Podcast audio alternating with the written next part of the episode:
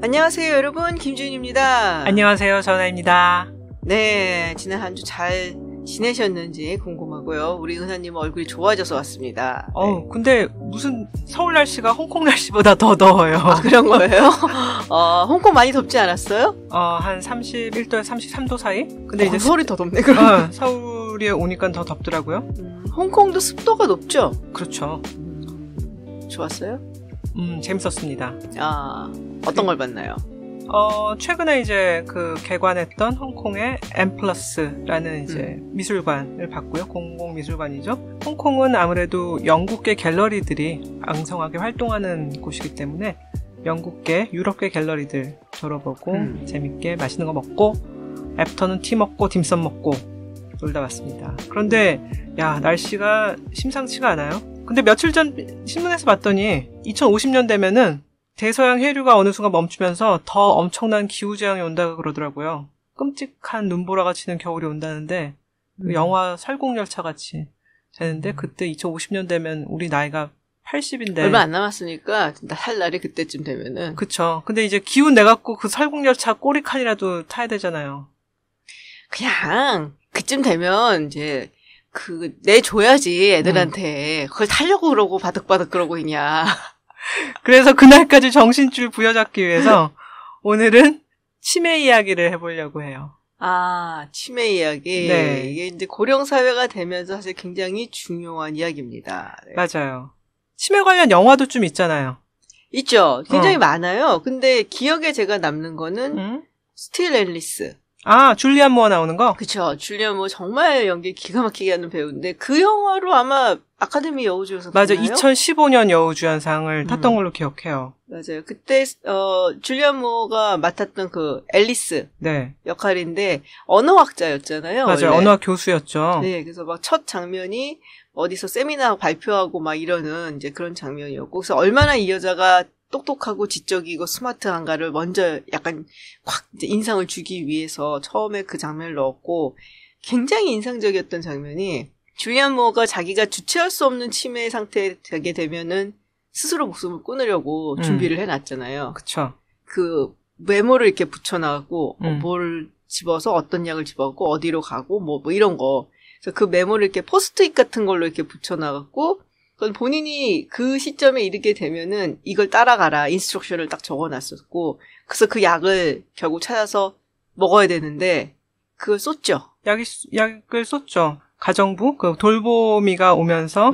인기척에 놀라서 쏟고, 그 다음에 이제 잊어버리는 거예요. 뭘 해야 되는지를. 그렇죠. 그게 이제 치매 환자들의 한 특성 중에 하나죠. 네. 그래서 아 굉장히 인상적으로 봤었어요 그 영화를. 네. 뭐랄까 이 치매 환자의 그 사- 삶 같은 거를 현실적으로 모셔- 묘사를 했다. 맞아요. 그러니까 이걸 뭐 아름답게 뭐 하고 이런 거 없이 그냥 굉장히 현실적으로 모- 묘사를 했었고, 그래서 그걸 보면서 저도 아 나도 만약에 저런 입장이 된다면은 내 기억이 완전히 없어지기 전에 뭔가 어떤 조치를 취하는 네게 그런 필요하다. 생각을 할 것 같다라는 음. 어, 생각이 있었는데 우리 은하님은 전 사실은 그 스틸 앨리스에서는 네. 아, 어, 인상 깊은 것은 막내딸 결국 이제 연극을 하고 싶어 하지만 음. 어머니 때문에 자신의 이제 하고 싶은 꿈을 잠시 접어두고 돌봐주게 되는. 네네 그래서 아 결국은 이제 치매 환자한테는 저렇게 어떤 가족의 전적인 희생이 필요한 것이구나라고 보면서 좀 마음이 무거웠던 기억이 음. 나네요. 저는 치매 영화 하면은 일단 내 머릿속에 지우개? 아, 그, 손예진 씨가 너무 예쁘게 나왔던. 그렇죠. 근데 이제 그 영화도 정말 오래돼서 이 거의 음. 20년 됐더라고요. 어, 벌써, 우리 나이가 그렇게 됐구나, 벌써. 그야말로 내용이 다 머릿속에서 지워지고 어. 이거 마시면 우리 사귀는 거다. 그거밖에 기억이 안 나긴 하는데 그 영화에서 손예진 씨가 이제 깜빡깜빡하는 증세가 심해지면서 어. 병원에 가서 의사한테 알츠하이머라는 선고를 받는데 음, 내 나이가 27밖에 안 됐다. 네. 그 27이니까 스틸 앨리스에서 줄리안 무어는 50살의 여교수. 그렇죠. 그다음에 이제 손예진 씨는 사무직의 여직원으로 나오는데 27이니까 둘 다 이제 조발성 알츠하이머인 것으로 조발성 알츠하이머. 그렇죠. 일찍 이제 발병이 되는. 그러니까 우리가 보통은 치매란 건 노년기 질환인데 유전자의 어떤 변이로 인해서 일찍 음. 일어나는 그 알츠하이머를 조발성 알츠하이머라고 하는데 둘다 아. 거기에 해당되는 거죠. 그렇군요. 근데 이 알츠하이머 얘기가 많이 나왔었던 것 중에 하나가 레이건 대통령이 아. 알츠하이머 걸려갖고 뭐 투병을 했다. 사실은 네. 꽤 오래됐었다. 뭐 이 얘기가 나오면서 자신의 이제 병을 알았을 때 국민들한테 메시지를 보냈었죠. 나는 네네네. 알츠하이머에 걸렸다. 네 그러면서 매우 왜냐면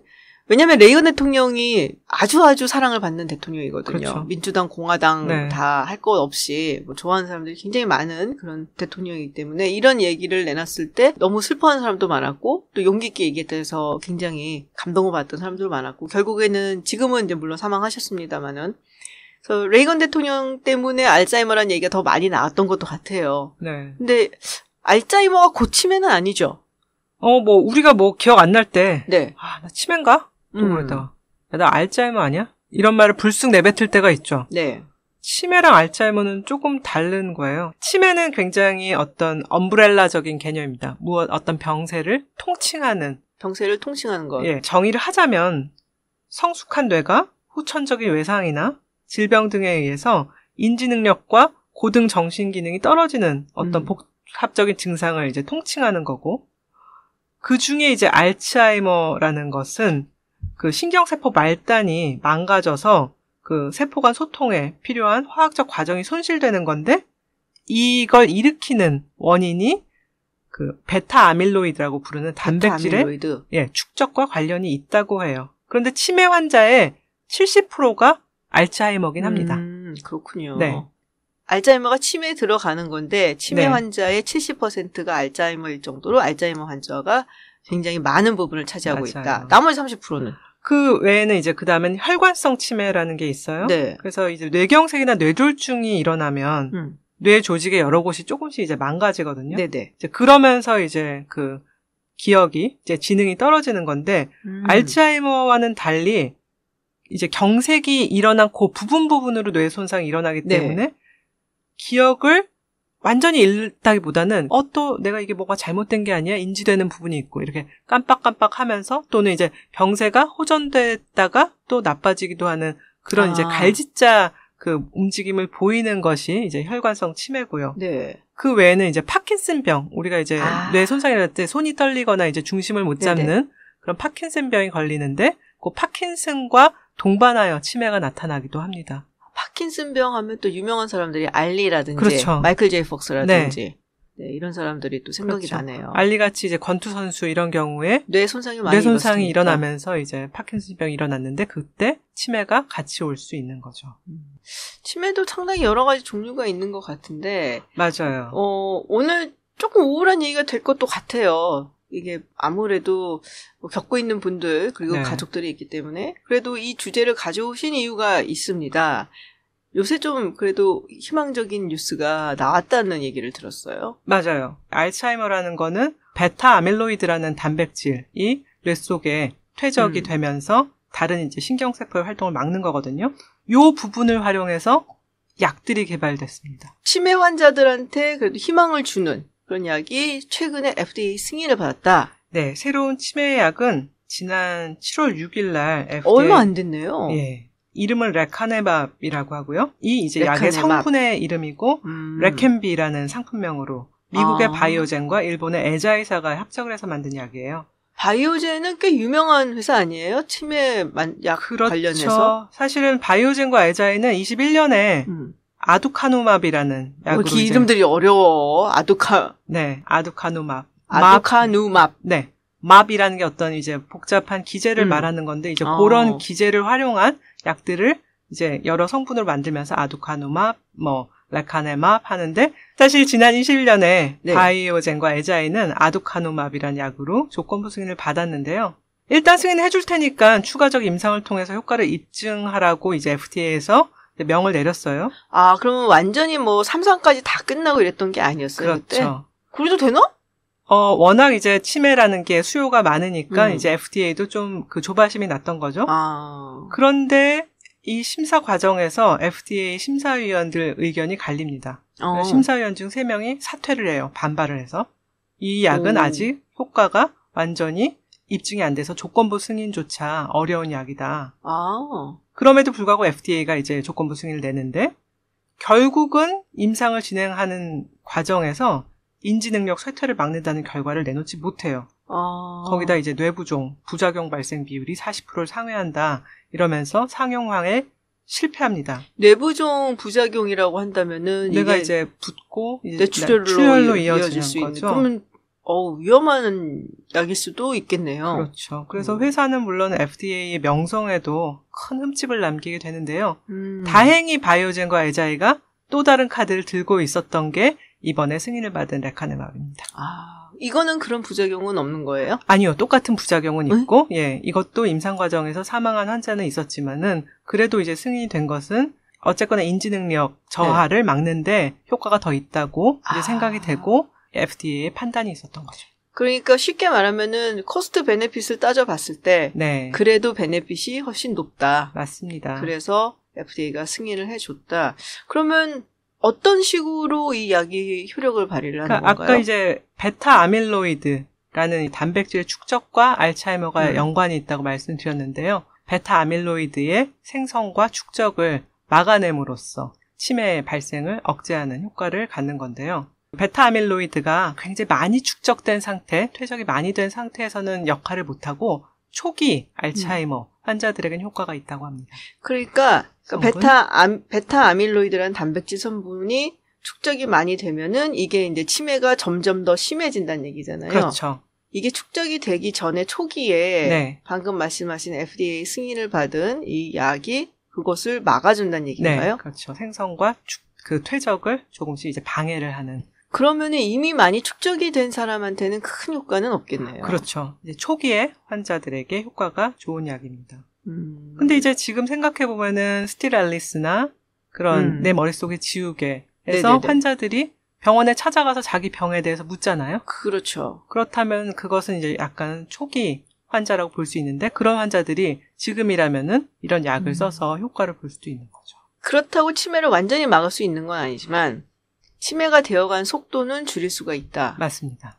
아주 만족스럽게 완벽하게 너무너무 좋은 약이라고 우리가 환호성을 지를 건 아니지만 그래도 초기 치매 환자들이 이 약을 처방을 받게 되면 치매가 진행되는 상황은 속도를 많이 늦출 수가 있다라는 면에서 FDA에서 효과가 있는 거니까 승인을 해줬다라는 말씀이시네요. 맞습니다. 의학계에서 부를 때 경도 인지 장애 단계라고 하는데 경도 인지 장애에서 초기 치매 사이인 경우에 이제 치료의 음. 길이 열렸다고 볼 수 있는 거죠. 이제 우리가 깜빡깜빡 한다 그러잖아요. 그게 깜빡깜빡 한다라는 음. 것이 단기 기억을 장기 기억으로 가져가지 못하기 때문에 30초 전에 무엇을 봤는데 음. 그것이 이제 다시 이제 장기 기억 저장소로 넘어가면서 우리가 아 내가 30초 전에 뭘 봤구나 혹은 뭘 했구나를 기억하는 건데 그게 안 되는 게 초기 치매거든요. 난데? 아, 네. 그래서 이제 초기 치매의 특징을 정리해 놓은 네. 걸 보니까 시간 감각이 없다. 언제 무엇이 일어났는지를 잘 파악을 못 한다. 길을 잘 잃는다. 길이란 음. 것도 내가 아까 어디서 출발해서 몇 분을 걸으면 여기로 간다라는 감각에 의해서 시간 공간적 감각에 의해서 찾는 것인데 길을 잘 잃는다. 같은 질문을 계속한다. 이건 난데. 그다음에 물건을 두고 잊어버린다. 그다음에는 불안하기 때문에 버리지 않고 계속 모은다. 아, 초기 치매 증상들이라고 해요. 네. 그런데 증상이 심해져서 초기가 아니라 중증으로 가게 되면 장기 기억을 저장하는 공간이 음. 손상을 받기 시작하는 것이 중증 치매입니다. 아, 그러니까 처음에는 깜빡깜빡한다 우리가 소위 네. 얘기하는 그러니까 단기 기억을 잃어가는 맞아요. 그러니까 뭐 냉장고에다 전화기를 넣는다든지 그렇죠. 내 전화기 어디 있어 이러고 찾는다든지 이런 거. 근데 일상에서 사실 그런 건 많이 일어나긴 하거든요. 예. 그래서 머릿속에서 뭔가가 생각이 나는데 말을 못해서 그 있잖아 그 거시기 그거 막 그렇죠. 이렇게 되는 경우들도 있고. 근데 그거에서 이게 점점 더 심하게 진행이 되어 가면 갈수록 단기적인 기억을 잃는 게 아니라 옛날에 있었던 일로 이렇게 점점 확산이 된다는 얘기처럼 들려요. 우리의 이제 기억을 시대별로 저장해둔 방들이 어떤 책장에 한 칸 한 칸처럼 있는데 어. 그런 한 칸 한 칸들이 칸별로 무너지는 그런 현상이 장기 기억이 무너지는 거라서 근데 그 기억들이 무너지는 순서가 가까운 시대부터 먼저 무너지는 거죠. 아, 그러니까 기억이 이렇게 저장이 되어 있는 방들이 있는데 네. 아무래도 가까운 거는 사실은 제일 잘 기억하고 있어야 되는데 맞아요. 그렇게 순서가 그런 식으로 무너져 간다고 아, 합니다. 그럼 옛날로 자꾸 돌아가는 거군요. 그렇죠. 예전에 저희 할머니가 저희 할머니는 사실은 노년성 알츠하이머라고 볼수 네. 있는데 94살까지 사셨거든요. 그 할머니 뵈러 가면 6.25 때 피난 간 얘기는 정말 실감나게 마치 아. 눈앞에서 덩케르트 영화 보는 것처럼 말씀을 해주시는데 지난달 일은 전혀 기억을 못 하시는 거죠. 음. 너희들이 언제 왔더라? 점점 심해지면 여동생의 얼굴과 딸의 얼굴을 구별 못 한다든지 딸을 아. 봤는데 내 딸이 저렇게 중년의 여인인가? 아니야. 라고 하면 여동생인가? 아. 라고 된다든지 내가 아직도 여고생이라고 생각을 하신다든지 아. 그 옛날에 네. 드라마 중에 김혜자 선생님 아, 나왔었던 네. 드라마 눈이 부시기라는 예, 예, 예. 드라마 있었잖아요. 맞죠. 거기서 처음에는 사실 이 한지민 씨하고 이 김혜자 선생님하고 몸이 바뀌는 그런 류의 드라마인가 네. 했었는데 나중에 알고 봤더니 김혜자 선생님이 치매에 걸렸었고 그리고 음. 한지민 씨가 김혜자 선생님의 옛날 모습이었던 거죠. 아 그렇죠. 네, 그래서 그러니까 한지민 씨의 가족들은 김혜연 선생님 보고 있었던 거고, 그러니까 제가 왜 저래 하는 표정으로 보고, 근데 거기서 나왔었던 한지민 씨는 사실은 김혜자 선생님이었는데 본인은 예전의 나라고 생각을 했었던 그렇죠. 그게 싹 생각이 나네요. 네. 그러니까 50, 40대의 기억의 방은 사라지고 아, 이제 이제 30대, 20대로 30대, 넘어가는 20대로 넘어가고 그걸 보고 있는 가족들은 너무나 가슴이 무너지겠죠. 거기서도 안내상 씨가 아들로 나왔거든요. 네, 근데 본인에게 이렇게 큰 아들이 있을 거라 생각을 못 하는 거죠. 맞아요. 바로 그- 그, 런 현상이 이제 중증 음. 치매로 가는 현상이라고 볼 수 있습니다. 네. 근데 이 약이 어쨌든 나와서 네. 초기 치매 증상을 가진 분들한테는 좀 도움이 되겠는데 네. 보통은 이런 약들이 되게 비싸잖아요. 그렇죠. 그 레카네마의 경우에는 한 달에 두 번 정맥 주사 형태로 맞는다고 음. 해요. 그래서 투약되는데 1년 약값이 3,500만 원 수준으로 지금 아. 얘기되고 있고요. 그나마도 이제 우리나라에는 뭐 여러 가지 승인 과정이나 이런 걸 그 생각했을 때 네. 2년 후에나 수급이 가능하다고 하는데 음. 너무 고가라서 당장 이제 보험 적용은 어렵다는 게 그렇겠죠. 의- 의학계의 전망이고요. 임상을 하다가 중간에 실패했다고 하는 아두카누마 네. 승인 당시에 월 1회 주사에 500만 원. 오. 1년에 6천만 원 정도의 에이. 가격이 붙여져서 나왔었어요. 아니 얘는 왜 더 비싸요? 효력은 별로 이것보다 떨어진다면서. 그러게요. 근데 이제 상용화가 포기됐으니까 의미 네. 없는 가격이 됐는데 이제 아직은 그냥 그 보험으로 범용화돼서 쓰기에는 조금 어려운 단계인 음. 상황입니다. 하지만 이제 점점 나아지겠죠. 그렇군요. 이게 점점 선진국들이 고령 사회로 접어들잖아요. 네. 그러다 보니까 우리나라도 이미 고령 사회죠. 보통 인구의 14% 이상이 65세 이상의 노년 인구일 경우 음. 그런 경우는 고령 사회라고 얘기를 하고 네. 이게 20% 이상이 되면 초고령 사회라고 음. 얘기를 하거든요. 근데 우리는 아마 곧 또 이제 초고령 사회로 워낙 고령화 속도가 빠르니까요. 굉장히 빠르죠. 일본보다 어- 또 훨씬 더 빠르고 맞습니다. 우리뿐이 아니고 선진국들이 대부분 이런 뭐 상황이니까 약은 개발이 많이 될 것 같긴 네. 해요. 이제 보통 이게 굉장히 비정한 말이긴 하지만 에이즈 약이 빨리 개발이 된 이유가 있고 네. 에볼라 관련된 약들은 아직도 음. 지지부진한 이유가 사실 있잖아요. 맞습니다. COVID 백신이 그렇게 빨리 개발된 이유도 결국은 굉장히 전 세계, 특히 이제 유럽, 구미 네네. 선진국이 환자가 많이 발생하면서 속도가 빨리 진행됐었죠. 그렇죠. 그래서 이런 선진국들이 전부 다 고령 사회, 초고령 사회 막 이렇게 들어가다 보니까 분명히 이 치매에 대한 네, 경각심이 훨씬 더 높아질 거고 약에 대한 요구도 많아질 거란 말이에요. 맞아요. 그래서 아마 좀 더 빨라지지 않겠나라는 생각은 드는데 각 사회마다 이런 어 고령 사회, 초고령 사회를 준비하는 자세, 특히 치매 관련된 뭐 정책이라든지 이런 것들은 확실히 다양하게 준비는 해 놓고 있긴 하더라고요. 어, 어떤 게 있을까요? 미국 같은 경우는 아마 2050년 뭐 이쯤 되면은 연간 치매 환자가 1,500만 명이 나올 거라고 와. 보고 있어요. 뭐 어마어마하게 많이 나올 수밖에 없죠. 그렇죠. 뭐 인구가 뭐 우리보다도 일단은 많고 네. 그래서 국가 알츠하이머 프로젝트법이란 것이 통과가 됐어요. 그게 음. 2011년인가 뭐 그랬던 것 같은데 네. 2012년인가 1년인가 오바마 대통령 때 통과가 됐어요. 그래서 뭐 증상별로 단계별로 네. 굉장히 다양하게 치료법 같은 거를 마련을 해서 어떻게 케어를 할 것인가 뭐 이런 것들을 이제 준비를 하고 있고 네. 영국도 마찬가지고 영국도 치매 환자가 너무 증가를 하다 보니까 사회 경제적인 부담이 크잖아요. 그렇죠. 그래서 그것도 뭐 해결을 해야 된다. 그래서 영국도 뭐 Prime Minister Challenge on Dementia 네. 2020에서 2020년까지 프로그램을 강화한다. 그리고 우리가 항상 옆에서 바라보고 있는 일본이라는 나라. 네. 일본이라는 나라는 이미 2012년에 Orange Plan이라는 걸 마련을 했고, 음, 굉장히 빨랐네요. 네, 그리고 2015년에는 이걸 조금 더 개선을 해서 New Orange Plan이라고 음. 얘기를 해서 왜 오렌지죠? 오렌지가 이렇게 밝고 좀 즐겁고 뭐 음. 이런 걸 상징했다라고 해요. 그래서 그래요? 긍정적이고 밝은 음. 이미지라든지 그런 기운을 불어넣기 위해서 일본 치매 서포터들 보면은 우리 왜 유방암 서포터들 보면 핑크색, 핑크색, 하잖아요. 네. 그 오렌지색 팔찌 이렇게 끼고 음. 다녀요. 흥기한 거는 일본 같은 경우는 우리는 이제 치매 환자 그러면 보통 보건복지부라든지 이런 데서 많이 정책을 내놓는다든지 계획을 세우잖아요. 근데 일본은 굉장히 많은 처, 부처, 음. 청들이 함께 해요. 뭐 후생노동성, 내각관방, 내각부, 경찰청, 금융기관청, 소비자청 한 11개가 공조를 하는 이게 치매 환자가 발생을 하다 보면은 범죄도 사실은 이들을 향한 범죄라든지 맞아요. 이런 게 증가할 수가 있는 거고 또 사기라든지 뭐 이런 것도 있을 수밖에 없고 그러니까는 약간 사회적으로 전부 다 연결망을 만들어내야 된다. 협업만 잘 된다면 사실 이런 공주체계는 꼭 필요한 거라고 생각이 돼요. 그렇죠.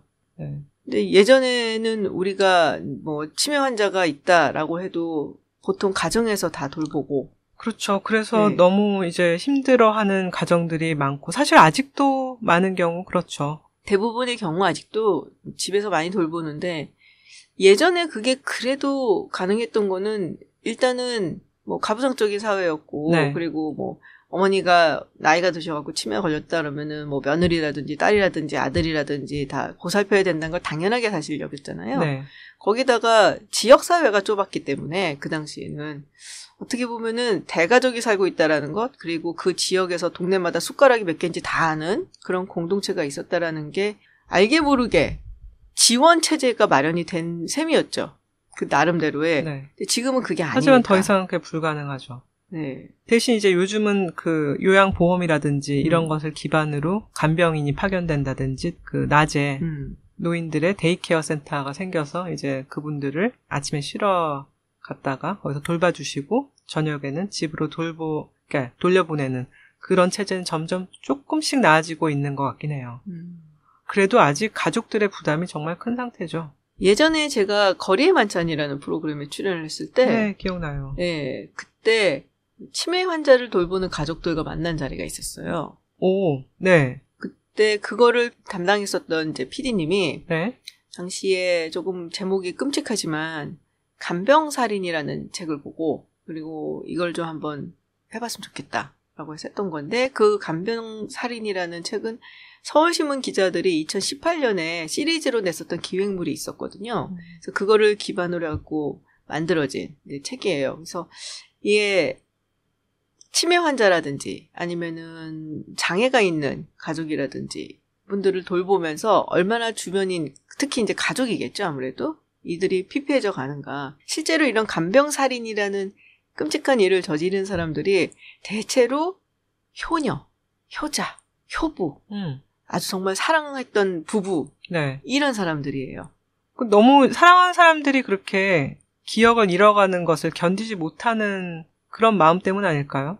내가 너무 사랑하는 사람이고 내가 네. 너무나 그 책임감이 굉장히 투철한 사람이다 보니까 네. 내가 책임을 져야 돼. 음, 라는 생각에 처음부터 완전히 몰입을 해서 시작을 하는 거죠. 네. 근데 이게 사실 뭐 1, 2년 만에 끝나는 것도 아니고 그렇죠. 언제 끝날지 모르는 일인 거잖아요. 장애가 있는 자녀라고 그런다면 평생을 책임을 진다라는 생각이 있다 보니까 그런 데서 오는 좌절감, 아주 깊은 우울증에 빠지는 거죠. 음. 어, 그래서 결국에는 이런 사람들이 오히려 이런 끔찍한 일을 저지른다. 그래서 그때 나왔었던 얘기가 네. 어, 치매에 걸린 사람들 혹은 장애가 있는 사람들에 대한 적절한 조치도 굉장히 중요하지만 네. 이들을 돌보는 가족들에 대한 조치, 음. 안전망이 정말 중요하다라는 얘기가 나왔어요. 그리고 이들이 숨 쉴 수 있는 공간을 마련해 주는 것이 사회의 역할이다. 그래서 그런 면에서 이런 걸 해줄 수 있는 시스템을 마련하는 게 진짜 중요하구나라는 생각을 굉장히 많이 했었어요. 네. 그리고 가족들의 이제 고통을 다른 측면에서 보면 우리가 이제 어떤 사람을 정의할 때 그 사람이 갖고 있는 기억이나 판단력을 모두 잃어버린 그 사람에 대해서 어떻게 생각을 해야 되는가 이런 것들이 또 굉장히 가족들에게는 고통을 많이 주는 것 같아요. 제가 그러면서 생각이 나는 게 우리 은하님도 읽고 저한테 좋다고 네. 뭐 추천을 했었는데 이번에는 제가 홍치 뭐 약간 이랬었던 네. 어, 무슨 책인가요? 어떻게 죽을 것인가 아, 아, 너무 좋죠. 왜냐면은 나는 네. 이거를 그냥 자기 개발형 또 책이구나 네. 그래서 굉장히 좋은 얘기 하면서 음. 우리가 어떻게 될 것인가 죽기 전에 우리는 뭘 해야 될 것인가 뭐 이런 얘기인 줄 알았어요 그냥. 굉장히 실용적인 부분이 어, 많은 책이죠. 완전히 다른 네. 내용이더라고요 그래서 아, 이 책을 읽다가 울었어요 저는 음. 왜 울었는지는 잘 모르겠어요. 네. 근데 눈물이 탁 쏟아지더라고요. 이 책을 읽으면서. 아마 그런 거였던 것 같아요. 이게 죽음이란 게 그냥 막연하게 생각하는 아침에서 벗어나고 싶어 뭐 이런 그런 게 아니라 굉장히 현실적인 거다. 음. 그런 느낌에서 뭔가 두려움이 아니라 약간의 깨달음을 얻은 것 같은? 네, 그래서 울었던 것 같아요. 미래의 독거노인은 더 지금 걱정이 많은데. 아, 같이 비슷한 데 살기로 했잖아, 그래갖고. 그렇죠. 네, 저랑 은하님은 그래서 서로 이제 한, 어, 한 뭐 이틀에 한 번씩 들춰봐주는 그런. 네.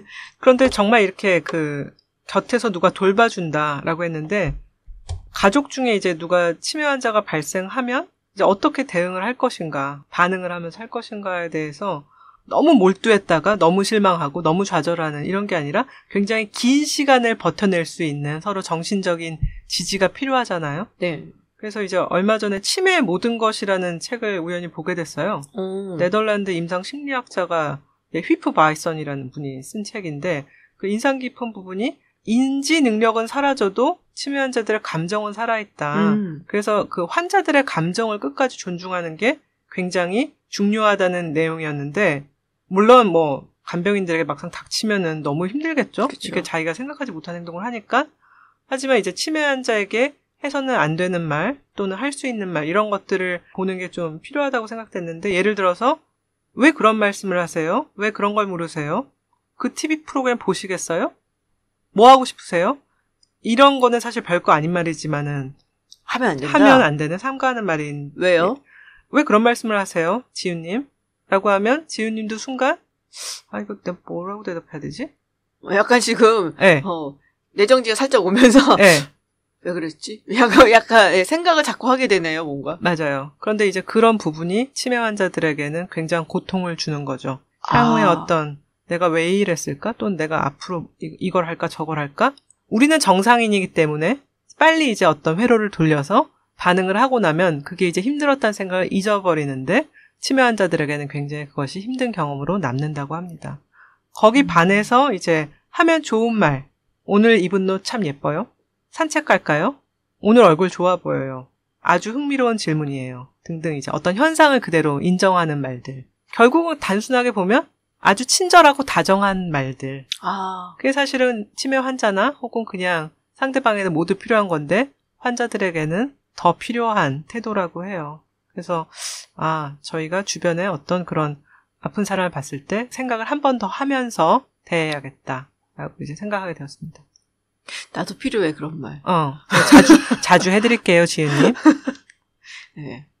우리 아들한테도 좀 자주 해줘야 될 것 같다는 생각이 그래요. 들었어요. 우리가 이제 아플 때 하다못해 감기가 들어도 누가 이렇게 친절하고 다정하게 대해줘 주면 음. 얼마나 좋겠어요? 맞아요. 음. 근데 약간 그게 거리가 있으면 오히려 괜찮은데 가까운 사람일수록 답답하고 안타까우니까 그렇게 안 네. 되는 거예요. 그렇죠. 근데 참 좋은 얘기네요. 네, 네, 우리가 단순히 근데 치매 환자뿐이 아니라 뭐 일반 환자들 네. 그리고 일상 생활에 있어서도 우리가 아끼는 사람들한테는 어떻게 대해야 되는가를 좀 알려주는 말인 것 같아요. 맞아요. 그 꽤 긴 책 중에서 이 부분이 굉장히 마음에 와닿았습니다. 음, 그렇군요. 네.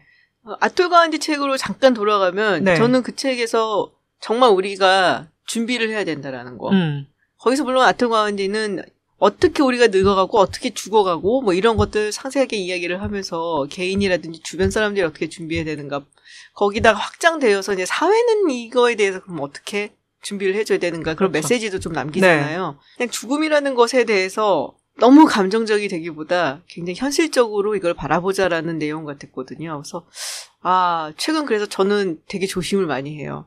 어떤 조심? 뭐 예를 들면은 샤워하고 욕조에서 나올 때 이렇게 넘어지지 않도록 주의를 한다든지 거기서 나오는 얘기 가 그거잖아 그렇죠. 넘어지면은 벌써 그럴 나이가 된 거죠. 그렇지 이게 무릎이 시원찮으니까 네. 예, 뭐꼭 붙게 뭔가를 붙들고 나온다든지 이런 거 그런 것들 다치지 않도록 주의를 하고 그리고 나중에 늙어서 아이들한테 부담이 되면 안 되겠다. 네. 그러니까 독립적 생활이라는 것. 네. 그러니까 우리가 안전하지만 그렇게 이제 낙상이라든지 뭐 식이요법이라든지 여러 가지에서 이제 안전하지만 독립적으로 삶을 마칠 수 있다는 것. 이것이 굉장히 중요한 과제 같아요. 계획이 뭐 있어요? 유나님은? 아니, 뭐 나는 아까도 말했지만 80대 눈폭풍 맞지 않고 그냥 편안하게 살자. 꼬리칸에서라도 지훈 박사에게 참 다정하게 말을 걸자. 뭐 이런. 바람직하네. 어. 어. 아, 뭐, 근데 진짜 끝까지 이제 제가 그 남의 도움을 최소화하면서 살고 싶다라는 음. 것과 정상적 어떤 생활을 끝까지 영위하면서 이제 살도록 준비를 해야겠다라는 생각을 하고 있습니다. 조금 더 공론화했으면 좋겠다라는 생각이 들어요. 네. 네. 그러니까 치매라는 것을 예전에는 집안에서 해결을 했었고 네. 뭔가 부끄러운 듯이 얘기를 했던 적도 있었거든요. 혹은 희화화시키고 네. 예. 그런 거를 이제는 좀 벗어나서 이게 네. 사회적인 현상으로 갈 수밖에 없다는 것을 좀 받아들이고 국가라든지 사회가 해줄 수 있는 거라는 게 결국 시스템을 만드는 거잖아요. 그렇죠. 이게 최고의 가장 적절한 방법으로 치유를 해주거나 케어를 해줄 수는 없다고 해도 네. 이런 병으로 인해서 낙오가 돼서 비참하게 살지는 않게끔 그 하한선은 마련을 해준다라는 게 국가가 해야 될 일이기 때문에 네. 그 부분에 대해서 굉장히 깊게 좀 고민을 했으면 좋겠어요. 맞아요. 인간은 존엄한 존재고 존중을 받아야 되고 아까도 말했지만 지능은 잃어가도 감정이라는 것은 살아있고 그 음. 감정을 끝까지 존중받아야 되는 측면이 있기 때문에 어떤 집단적 관리에서 개개인의 존엄을 다 살리는 게 굉장히 힘들다는 생각을 하면서도 그런 부분에 대해서 저희가 다시 한번 돌아보는 계기가 있었으면 좋겠어요. 네. 자, 이렇게 오늘은 치매 이야기를 해봤습니다. 네. 왠지 우울할 것 같긴 하지만 네, 피할 수 없는 얘기인 것 같고요. 맞아요. 네, 사회적인 현상이 이제 될 거다라고 보여지고 있고, 그리고 이거를 조금은 이성적으로 냉정하게 또 합리적으로 바라봐야지 우리가 해결점을 찾을 수 있겠다라는 생각이 들어서 의미 있는 이야기였다고 생각을 합니다. 네, 긍정적인 면을 보려고 해요. 약도 개발되고 있고, 음. 국가적으로 시스템도 마련되고 있고, 또 기술이 발전하면서 또 다른 이제 그쵸. 돌파가 생길 거기 때문에 저의 노년이 조금 더 좋은 모습이 아닐까, 긍정적인 마인드를 음. 가져봅니다. 운동 좀 해. 흔한님. 그건 어렵습니다. 네, 오늘 이렇게 치매 이야기를 해봤고요. 다음에도 또 흥미로운 이야기 은하님과 함께 롱테이크에서 해보도록 하겠습니다. 감사합니다. 전환이었습니다. 네, 고맙습니다.